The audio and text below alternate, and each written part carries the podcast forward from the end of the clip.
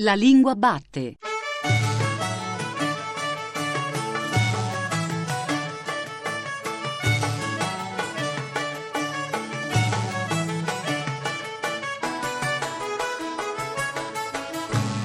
Buon pomeriggio, buon pomeriggio da Giuseppe Antonelli e benvenuti o bentornati anche oggi alla Lingua Batte, il programma di Radio 3 tutto dedicato alla lingua italiana. Per la prima partita dei mondiali brasiliani in effetti manca ancora qualche giorno, ma nel nostro sabato del linguaggio abbiamo deciso di anticipare il calcio d'inizio.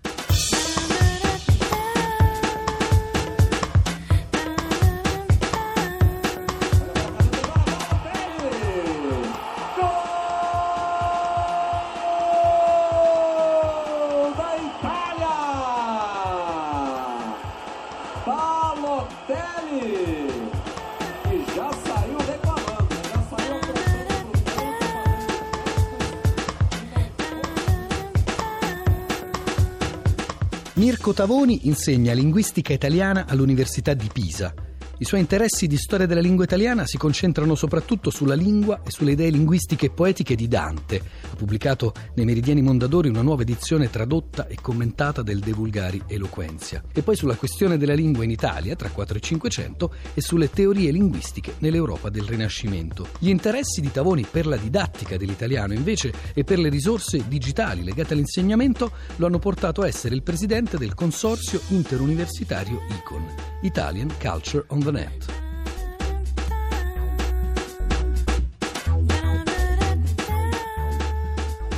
Mirko Tavoni, cominciamo dall'inizio. Che cos'è, quando è nato e di cosa si occupa ICON? ICON, Italian Culture on the Net, è un consorzio di 19 università italiane nato 12 anni fa per promuovere lo studio della lingua e cultura italiana nel mondo attraverso internet, con questa specificità di usare internet e l'e-learning come propria eh, modalità. Quindi eroga un corso di laurea in lingua e cultura italiana per stranieri che ha laureato 290 studenti in più di 50 paesi eh, di tutto il mondo, corsi di lingua italiana e mh, altre iniziative post, anche post laurea riguardanti la lingua e cultura italiana. Lo scorso anno ICON ha avviato una collaborazione con l'Istituto di Cultura Italiana a San Paolo.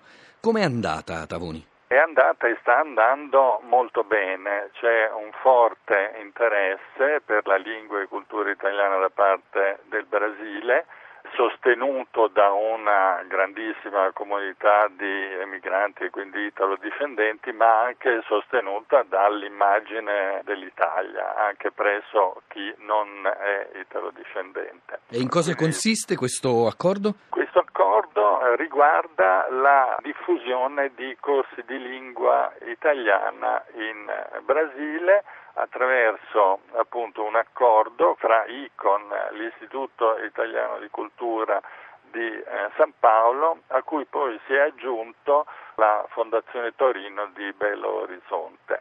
E ce ne sono altri, appunto ce n'è eh, un altro che passa sempre attraverso la collaborazione con l'Istituto Italiano di Cultura di eh, San Paolo e che arriva al suo secondo anno di sperimentazione che ha grandi numeri, cioè l'anno scorso sono stati 900 studenti, quest'anno saranno altri 800 studenti.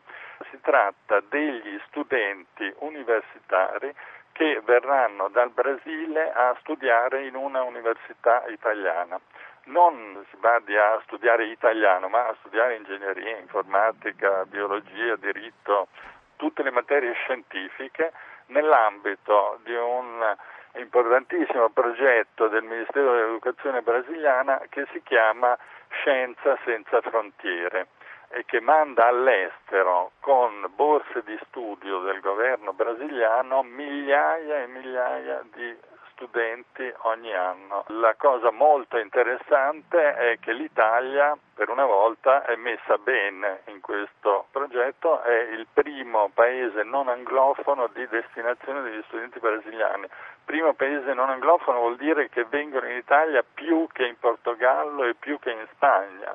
A proposito di rapporti tra lingua italiana e il portoghese parlato in Brasile, una ricerca recente ha censito complessivamente 218 italianismi, 218 parole di origine italiana nei dizionari del portoghese brasiliano. Si tratta però di parole abbastanza prevedibili, Tavoni, parole della gastronomia, agnolotti, rigatoni, sugo, bruschetta, focaccia, parmigiana, altre relative ai giochi, cioè la lotteria e la tombola, altre relative allo sport e qui non è male perché la parola è calcistica ma è catenaccio. E poi c'è, ai noi, il linguaggio della mafia, famiglia, omertà. Tavoni, siamo di fronte anche in Brasile alla solita immagine stereotipata della nostra lingua ma anche del nostro paese? Strato stereotipo naturalmente ma per fortuna esiste un interesse per la cultura italiana, per il modo di vivere italiano, per la lingua italiana, ricettacolo di arte, tradizione culturale, eccetera, eccetera, che va molto oltre questo stereotipo legato a un'emigrazione otto-novecentesca. Quindi vale per il Brasile quello che vale in generale per l'italiano nel mondo, e cioè food, fashion and Ferrari. Ecco, quindi proprio giorni fa ho partecipato al Ministero eh, degli Esteri a una riunione del Consiglio generale degli italiani all'estero e a manifestazioni collegate a questo. Una di queste manifestazioni era su corridoi produttivi vuol dire relazioni economiche con l'America Latina e con il Brasile in particolare e, e lì sono intervenuti parlamentari italiani eletti in Brasile, rappresentanti dell'ambasciata brasiliana e da tutto questo incontro emergeva un quadro di grande vitalità in queste relazioni. A proposito di corridoi tra l'Italia e il Brasile, che dovrebbero dunque passare sotto una bella porzione di oceano, la puntata della lingua batte si occupa, questa puntata della lingua batte si occupa di italiano in Brasile a partire dai mondiali di calcio. E allora l'ultima domanda, Mirko Tavoni, tra il serio e il faceto. Possiamo considerare i calciatori della nostra nazionale come ambasciatori dell'italiano in Brasile?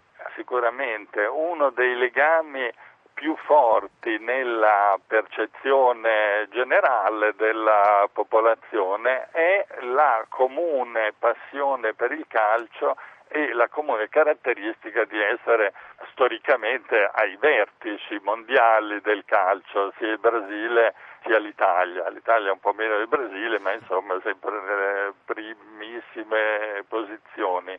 Per eh, dire un aneddoto, l'autista che mi è venuto a prendere all'aeroporto nella mia ultima visita mandato dall'Istituto Italiano di Cultura è un giovane che fino a poco tempo fa era un giocatore professionista di calcio a 5 che ha fatto tutta la sua carriera in Italia, quindi tutto il tempo abbiamo parlato di calcio e questo è molto diffuso, c'è molta simpatia direi reciproca, anche in Italia c'è molta simpatia per il calcio brasiliano, ma appunto è reciproca anche in Brasile c'è molta simpatia per il calcio italiano, è un elemento diciamo così di eh, fratellanza, oltre al fatto di essere neolatini entrambi, siamo entrambi appassionati di calcio.